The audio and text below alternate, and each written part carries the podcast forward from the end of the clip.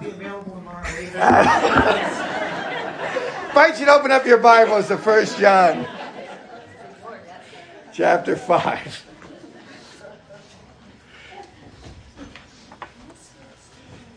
We're going to be looking at verses uh, 13 to 17. And you've been there before. Something happens in your life and it rattles you, and you start to question God and start to question His Word and His goodness and, and who He is. I've been there more times than I would like. Um, when, when COVID hit, I didn't know what, what God had. I mean, in His Word, He promises to bless His church. But here you looked around the nation and every church was closed. And you start to question and wonder. I mean, how would you feel to be John the Baptist? You remember John the Baptist with the conviction that he had when Jesus was walking? He said, Behold, the Lamb of God who takes away the sin of the world. And then circumstances started to change for John the Baptist. He got put in prison. Remember that? And he was facing death. And he had a couple of questions. These questions baffle me. He tells the disciples to go back to Jesus and ask him this Are you the expected one? Or do we wait for another? Wait a minute. Isn't this the same one that said, Behold, the Lamb of God who take away the sin of the world? Now saying, Is this the one? Or do we wait for somebody else? He had doubts. And you would too. If somebody promised you a kingdom and then you ended up in jail and you were about to lose your head.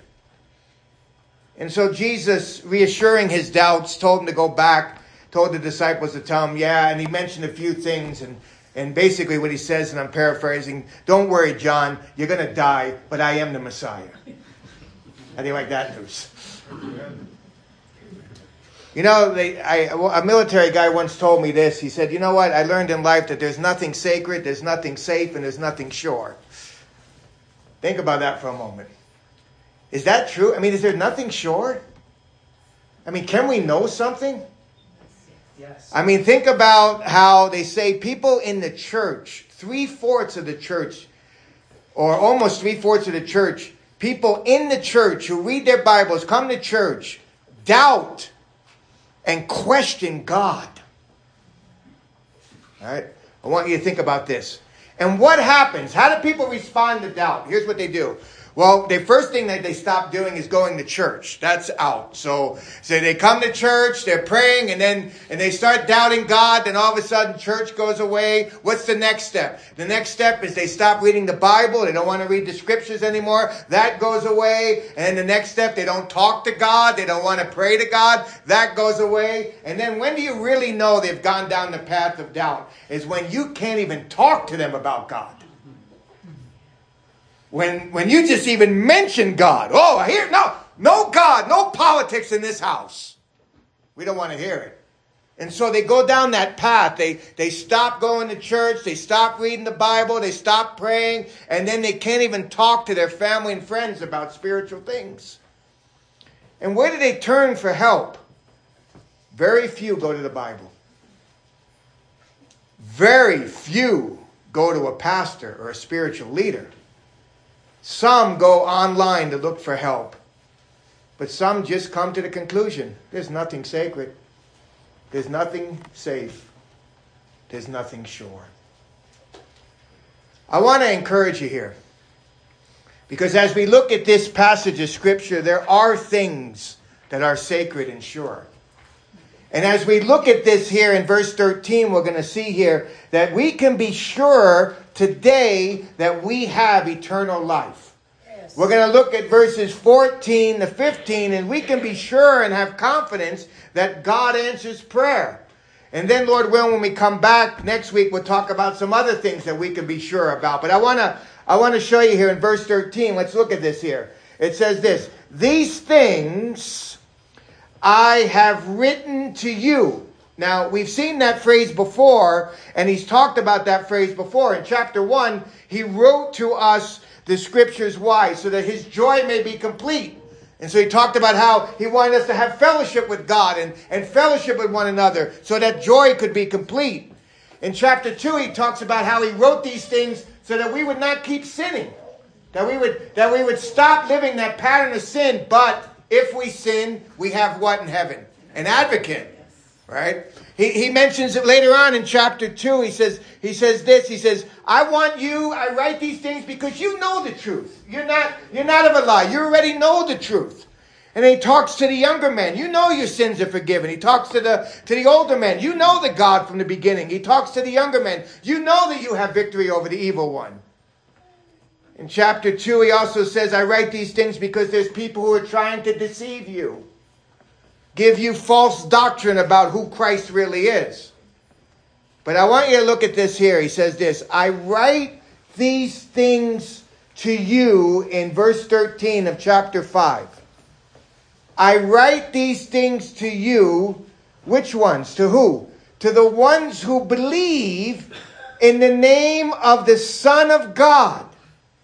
I write these things to the people who have put their trust in the name of the Son of God. Now, I like that phrase because the name identifies who Jesus is. Jesus is the Savior and the Son. And he's saying this these are the people who put their trust in the very name of Jesus Christ. They believe who he is and what he has done, and they put their faith alone in him. He says, I write these things to these people who have put their trust in Christ. What, what can they do? Look at this. So that you may, and don't miss this, know that you have what? Eternal life. Can you know? Yes. There are people who say you can never know. There are people who say that's, that's arrogant to say that you know where you're going. The Bible says, yes, you can know. In fact, He wrote these things so that we would know. And it's not knowing where we're going after we die. It is knowing that right now, where you are right now, that you can have eternal life right now. That's amazing. Yes. That you can have fellowship with God. That you can have a life that is different with God. That you can have spiritual life inside of you right now. He's saying, I want you to know this. This is important that we know it. Here's why. Because there's times when our feelings tell us we don't have it. Have you been there? There's times when our sin tells us we don't have it. And we disobey God and we think, how in the world can I be saved? I don't feel saved. I don't act saved. What's going on here? There's times when Satan tells us. And let me just tell you something. There's times when other people tell us. And here's what he's saying Don't let doubts tell you whether or not you're saved. Don't let your feelings tell you whether or not you're saved. Don't even let your disobedience tell you whether or not you're saved. Let the scriptures tell you whether or not you're saved. And here's what he's saying here you can know that you have eternal life. We can know right now. I remember when this truth hit me for the first time. I got saved when I was 20 years old. But the first year, I didn't know if once saved, always saved. I struggled with that. I really struggled with that.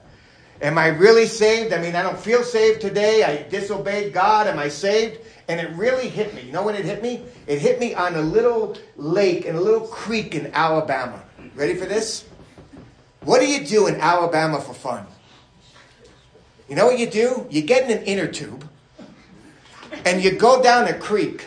Yes, yes. Here's the problem with that there's snakes in the creek. so I'm sitting in this inner tube, you know, and half of my body's in the water. And all of a sudden, we see these things in the water with their heads high looking at us. And I'm like, wait a minute. And my friend goes like this Nobody move. Where are we going to go? Nobody move. Go really slow. So we go slow. And I am thinking, am I saved? Am I not saved? this thing bites me. I'm dead. Where am I going to go? Am I saved? Am I not saved? Am I saved? Am I not? We get by those first snakes. Whew. We're staying in the water. A little bit longer. Snakes again. We're sitting in a tube. All of a sudden, my mind, first thought, am I saved? Am I not saved? Am I saved? Am I not saved? I'm fighting that. I'm wondering whether or not. Then we get by those snakes. And you know what I say to the guys? We are getting out of the water. you guys can float down. I am done. So we get out of the water and we, we're walking up. We're in the middle of Alabama. There's nothing there. We're walking up, and what do we see? Cows and bulls. I said, let's get back in the water with the snakes. I don't want to. I hate cows and bulls. Forget about it. I rather, I rather fight the snakes for crying out loud. But then a couple months after that, we're on the football field and we're about to play a game here, and I'm sitting on the sidelines, and this guy looks at me and he goes, Jeremy, he goes, You know what the Bible says? The Bible says Jesus said to his disciples that I give you, in John chapter 10, verses 28 and 29, he says, I know my sheep and I give them eternal life, and no one will snatch them out of my hand. And a peace of God came over me because my faith did not rest in my feelings or in my circumstances. My faith rested in the Word of God. He says here that I write these things so that you can know right now that you have eternal life. Don't doubt it. Don't, don't, don't, don't let your feelings win on this one. Rest in the very promises of God. If He wrote we can know, then we can know. It's as simple as that. And why is this important? Because it changes everything about us. Once we know for sure, once we've settled that question, once we know that we are right with God, that because of His Son, we believe in His Son, I have a relationship with Him, and now I have eternal life. Once I know that, I can practice verse 14. Look at this. This is the confidence that we have before Him. Once I know that I have a relationship with God, I have open confidence to go before Him in prayer. Don't miss this. This is the confidence we have before Him. This is the openness we have before Him. Don't, the, the word confidence means to be able to speak our minds. Are we able to do that on social media? Some are. Believers aren't. But this is the word to be able to speak our minds. That's why I love praying the Psalms because a lot of times you find the psalmist speaking his mind to God. Psalm 58 6, where he tells God to rip people's teeth out. I love that verse. that's speaking God, that's speaking your mind to God. We were praying last night, and Joshua read this verse. It's in Psalm 14. It says, God sticks his head out of heaven. I love reading different versions. God sticks his head out of heaven and he's looking around for someone who ain't stupid. Ain't that a great verse? Send that to your stupid friend, you know I mean? This is the confidence we have, the openness we have to go to God and to speak our minds to God and to open our hearts to God. I could never do that if I didn't know I had a relationship with Him. We, we come in confidence to God. Now, watch this. This is beautiful. Look at verse 14. There's a condition. Some of us don't like this condition, but there's a condition to our prayers. We have this openness and confidence before God, but we have to ask anything according to his what? Now that is hard. Because let's be honest with one another here. There are times when we just don't know the will of God. Even though we think we know the will of God. Even though we tell God we know the will of God. There are a lot of things that we don't know. But let me just let me start up with the easy part. You know how we pray God's will? You know the easiest way to pray God's will is to find what he wants in the scripture and pray it. Then we know it's his will. Sometimes scripture just settles it. Somebody comes up and says, Pastor, pray for me. I'm looking for a job. Okay, and I think I got one. All right, what's the job? What are you going to do? I'm a mafia hitman. Um, I think the scripture speaks a little bit against that. And it's probably not God's will. I can pretty much tell you, scripture settles that one. there's certain things that are amazing that we pray and we think that, that it could be possibly God's will when, it, when it's really not. I remember when I first got saved and, the, and, and a girl wanted to go out with me to this event, and I asked my pastor, I said, Hey, this girl wants to go to an event with me. The first thing he says, Is she a Christian? Well, who cares? You know, she's a, she wants to go to the event with, no, no, she's not a Christian. You don't even think about going to the event with that girl. Scripture settled it. But oftentimes we don't go to Scripture. When we're looking for a job, what's the first thing we look for? Salary? We want to know how, if it's safe for that job. We want to know if, if they have good schools for the kids. We rarely go to Scripture. And let me just tell you this it's getting harder and harder to live what the scripture says because the world is changing. And there are a lot of things out there that we can do where scripture causes us, where, where violates against scripture. Teachers, it's wonderful to be a teacher. But now the pressure upon teachers to accept things that are against the scriptures. Military people. There was a time when military didn't have to face the issues they have to face now that go against the scriptures and yet need to accept them or they're in big trouble. Pastors, even. Uh, one pastor wanted something and the church got it. How can you not support the things that our culture is supporting? And they ran him out. And so there are things when we're praying, the more we know the Bible, the more we know God's will, the easier our prayers are. But there are a lot of things that we pray about and let's just be honest, we don't know God's will. I, I remember when Katie said before we got married, well, we're going to have children, we're going to do this, we're going to do that. I stopped, I said, wait a minute, I don't know if I can have children. I don't know if that's God's will. There's people who have diseases. I don't know if it's God's will to cure that disease.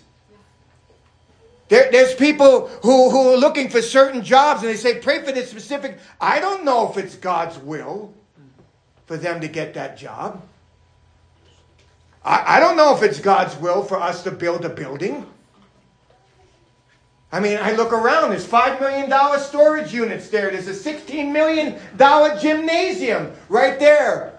But is it God's will for us to build? I don't know. I, I, I don't know God's will in a lot of things that I pray about. And so, how do we go to God when we just don't know His will? Well, here's what we do. Watch this. It says here in verse 14 that if we ask anything according to his will, he answers us. So when there's things that there's no promise or command of scripture that applies to our prayer, here's what we say to God. I love what one person said. Here's what we pray.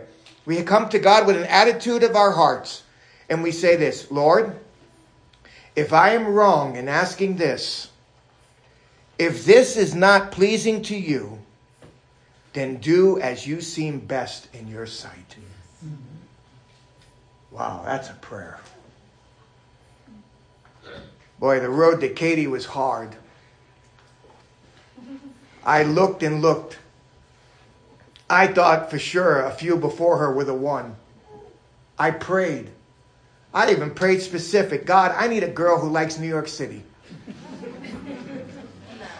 Listen to this. I prayed specifically that. I walk into the library, this girl looks at me and says, Are you from New York City? I love New York City. this is it! She's the one! I prayed specifically in New York City. She has to like it. And this girl just out of the blue says, You're from it? I love it. This is it. We went out. She dumped me three days later. That wasn't it. that was a quick one. There's sometimes we are so sure what God wants, and we really don't know. But here's the amazing thing. I, this is why I love this should change our prayer life.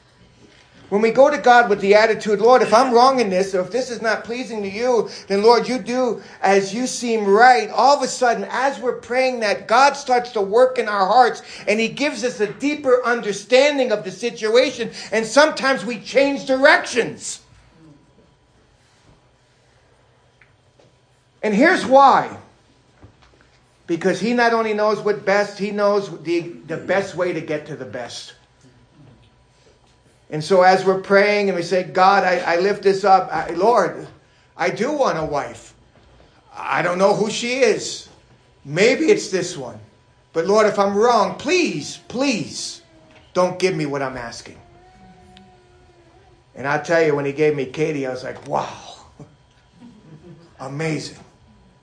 Because here's what, how God works the answer to the prayer not only benefits you, it also benefits his kingdom. And when he answers our prayers, it will benefit more than ourselves, it will benefit his work. And let me tell you something. She benefits not just me, she benefits the work of God. And here's what's amazing. Look at this verse here in verse 15. And we know, here's what we can be assured of. We know that he hears us in whatever we ask. Now, that doesn't mean that God is a vending machine. It means that when we go to him and, and we ask him with a sincere heart, what am I asking for? Lord, does it please you? Is this right in your sight? Do it. We know that when he answers, this is from God. Look what it says here in verse 15. And we know that we have the request we have asked from him. This is God's will. How do I know? I prayed before it. I begged God. I asked him with an attitude, Lord, if this is wrong, don't give it to me. And it happened. It's God's will.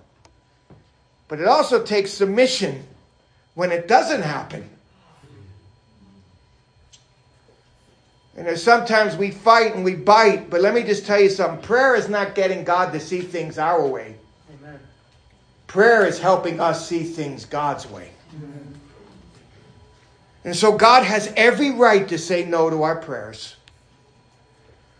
God has every right not to give us a building if He wants to. Mm-hmm. God has every right not to give us that job. God has every right if the single people are praying for a certain person and God doesn't want them to marry that person. God has every right not to cure that disease. God has every right not to come through on some things because his will will be done. But we go before him with an attitude of saying, Lord, I want your will. I want what you want, Lord. And when he answers, we know that this is from him. And when we know it's from him, we start to treasure it even more. Now, this doesn't stop with us. Watch this. This is where it gets really good. Verse 16.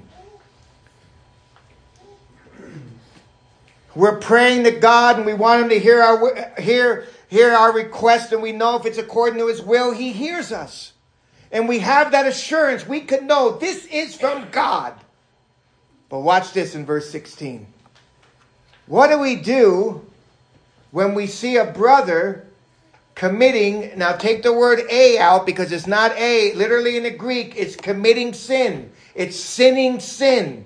It is going down a path that they should not be going down. How many of us know someone like that? Anybody? I, we all know them. Let me just tell you something. Sin will always take us further than we want to go. Keep us longer than we want to stay and cost us more than we want to pay. And we see this brother going down a path that, that, that he or she should not be going down. What do we do?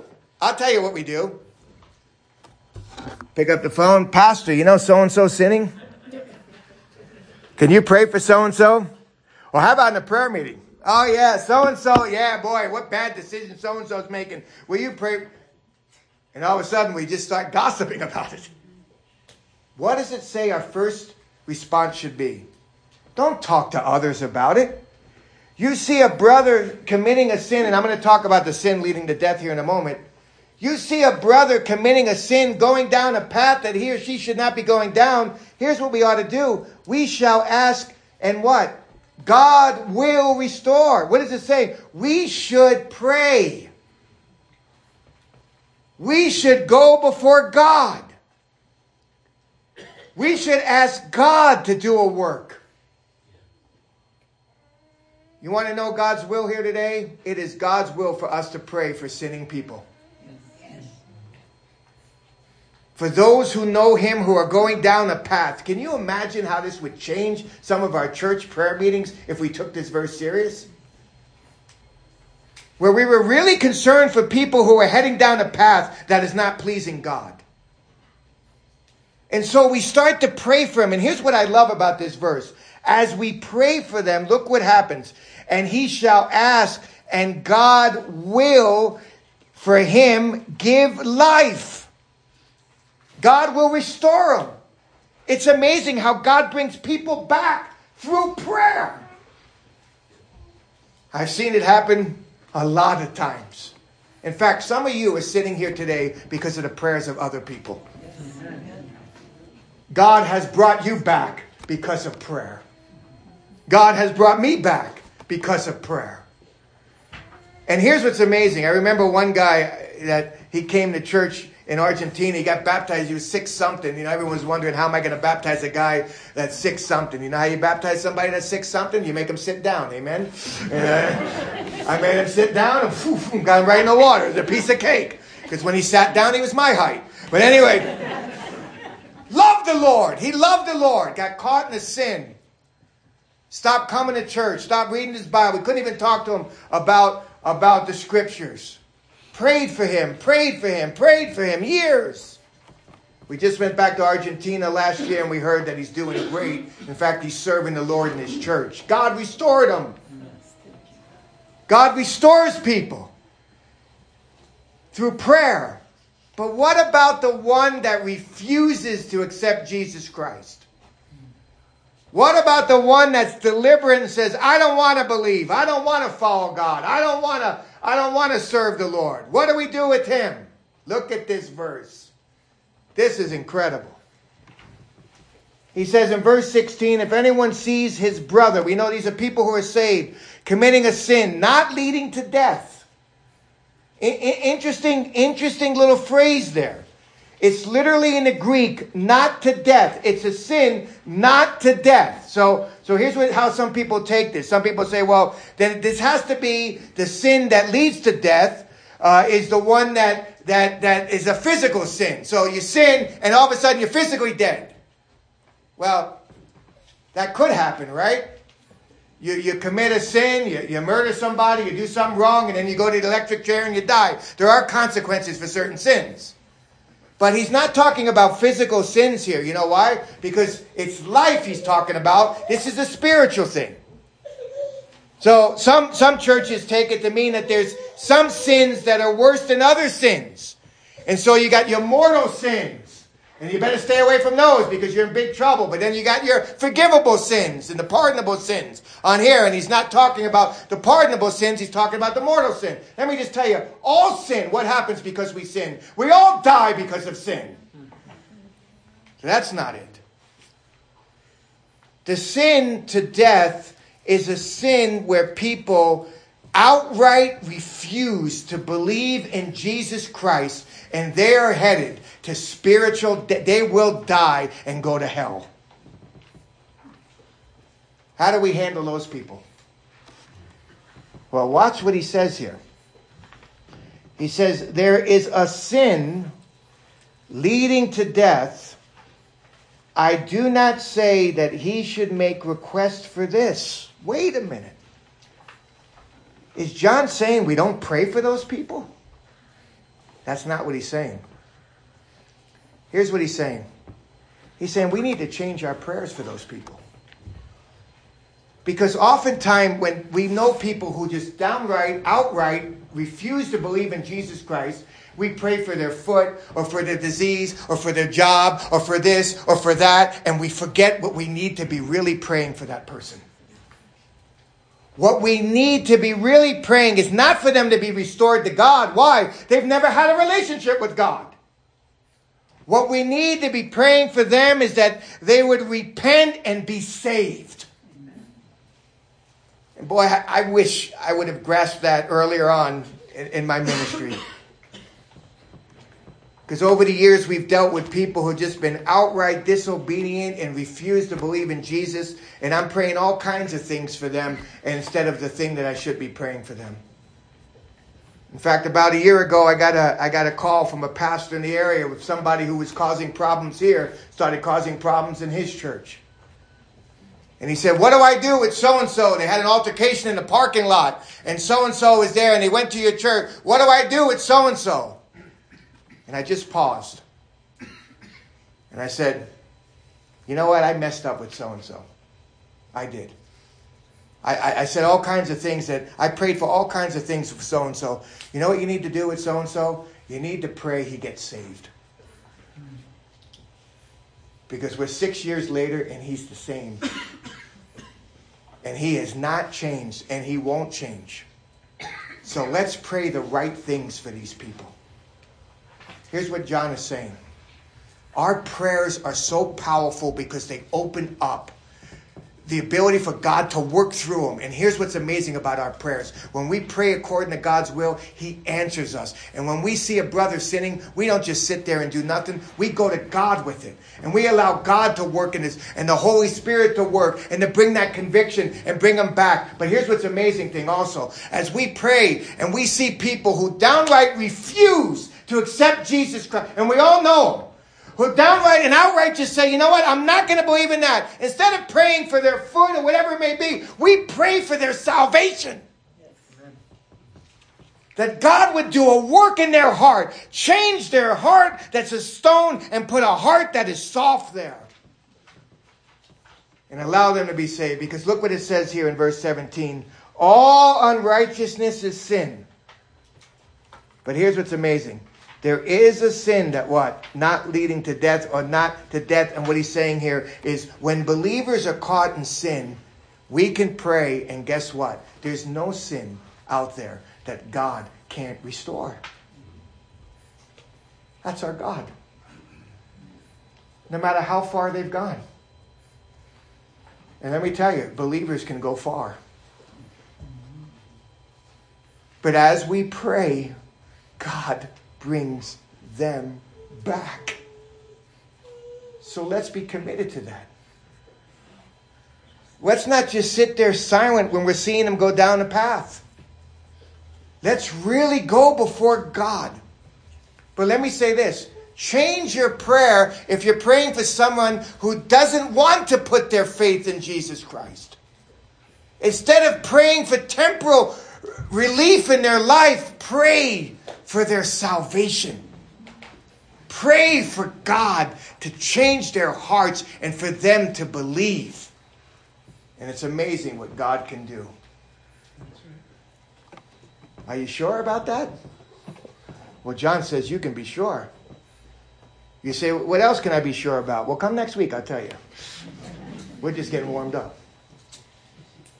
But before you leave here today, you can be sure that you have eternal life. If you're not sure, settle that today. Say, Lord, I want to be sure. How am I sure? Thank you for sending your son to die for me, being buried and rose again. I put my trust in him alone. When you do that, you can be sure. You want to be sure about your prayers? Go to God with an attitude, a submissive attitude, and say, Lord, if I'm praying, if I'm praying something that is wrong here, if this is not pleasing to you, then you do as you seem best. And it's amazing when God answers. And we know when He answers, it's from Him. And when we see somebody living in sin and going down a path that we don't like and we're worried about it and tossing and turning about it and start talking to other people about it, stop there and start talking to God about it and say, Lord, please restore this. Please work in this heart. Please bring the whole, allow the Holy Spirit to convict them. Please don't let them be happy in what they're doing. Please, Lord. It's amazing what God does.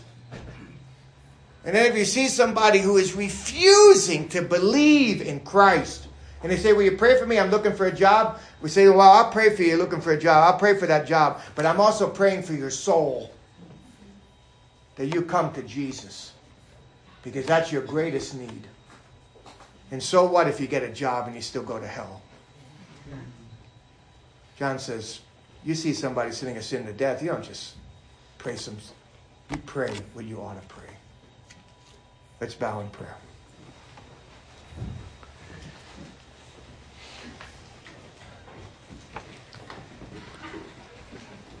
Father,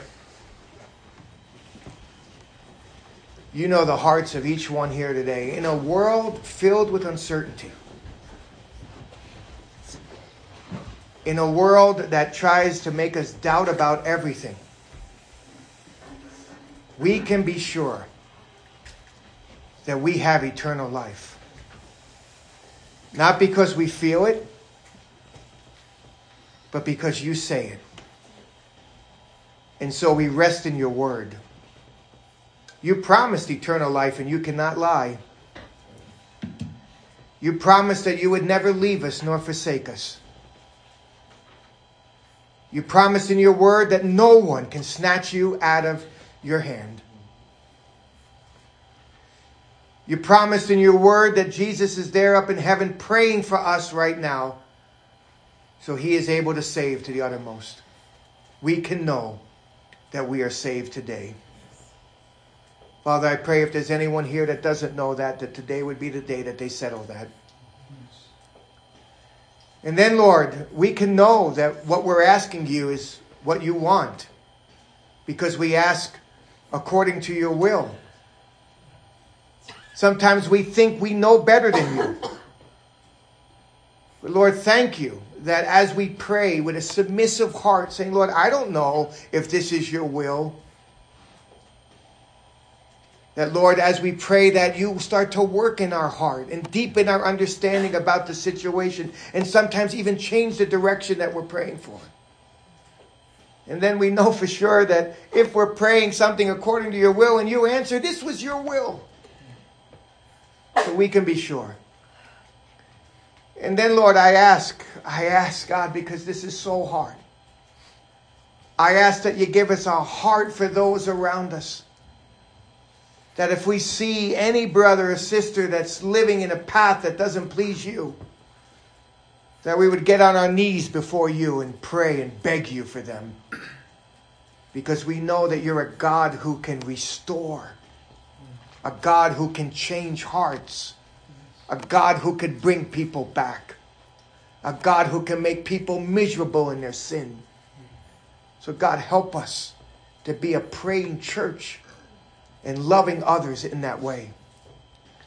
And then, Lord, for those who refuse to put their trust in Jesus alone, God, I pray for their salvation. Lord, I pray that you do whatever it takes to show them that they need to be saved. You are able. You are able to work in lives. You are able to save souls. So, God, I pray for that. And forgive me for praying all the other things and thinking about all the other things rather than the real thing. So, I thank you so much for this text because it guides us in a way that you want us to go. And Lord, I, finally, I pray for those who are praying things right now and are living frustrated because they feel you're not answering. Help them to rest in these scriptures. Help them to rest that you know best. Help them to understand that, Lord, maybe it's not what we want, but Lord, it's what you want. And you know so much better than we do. So thank you for that. We love you and praise you in the precious name of Jesus and for his glory. Amen. Amen. Last song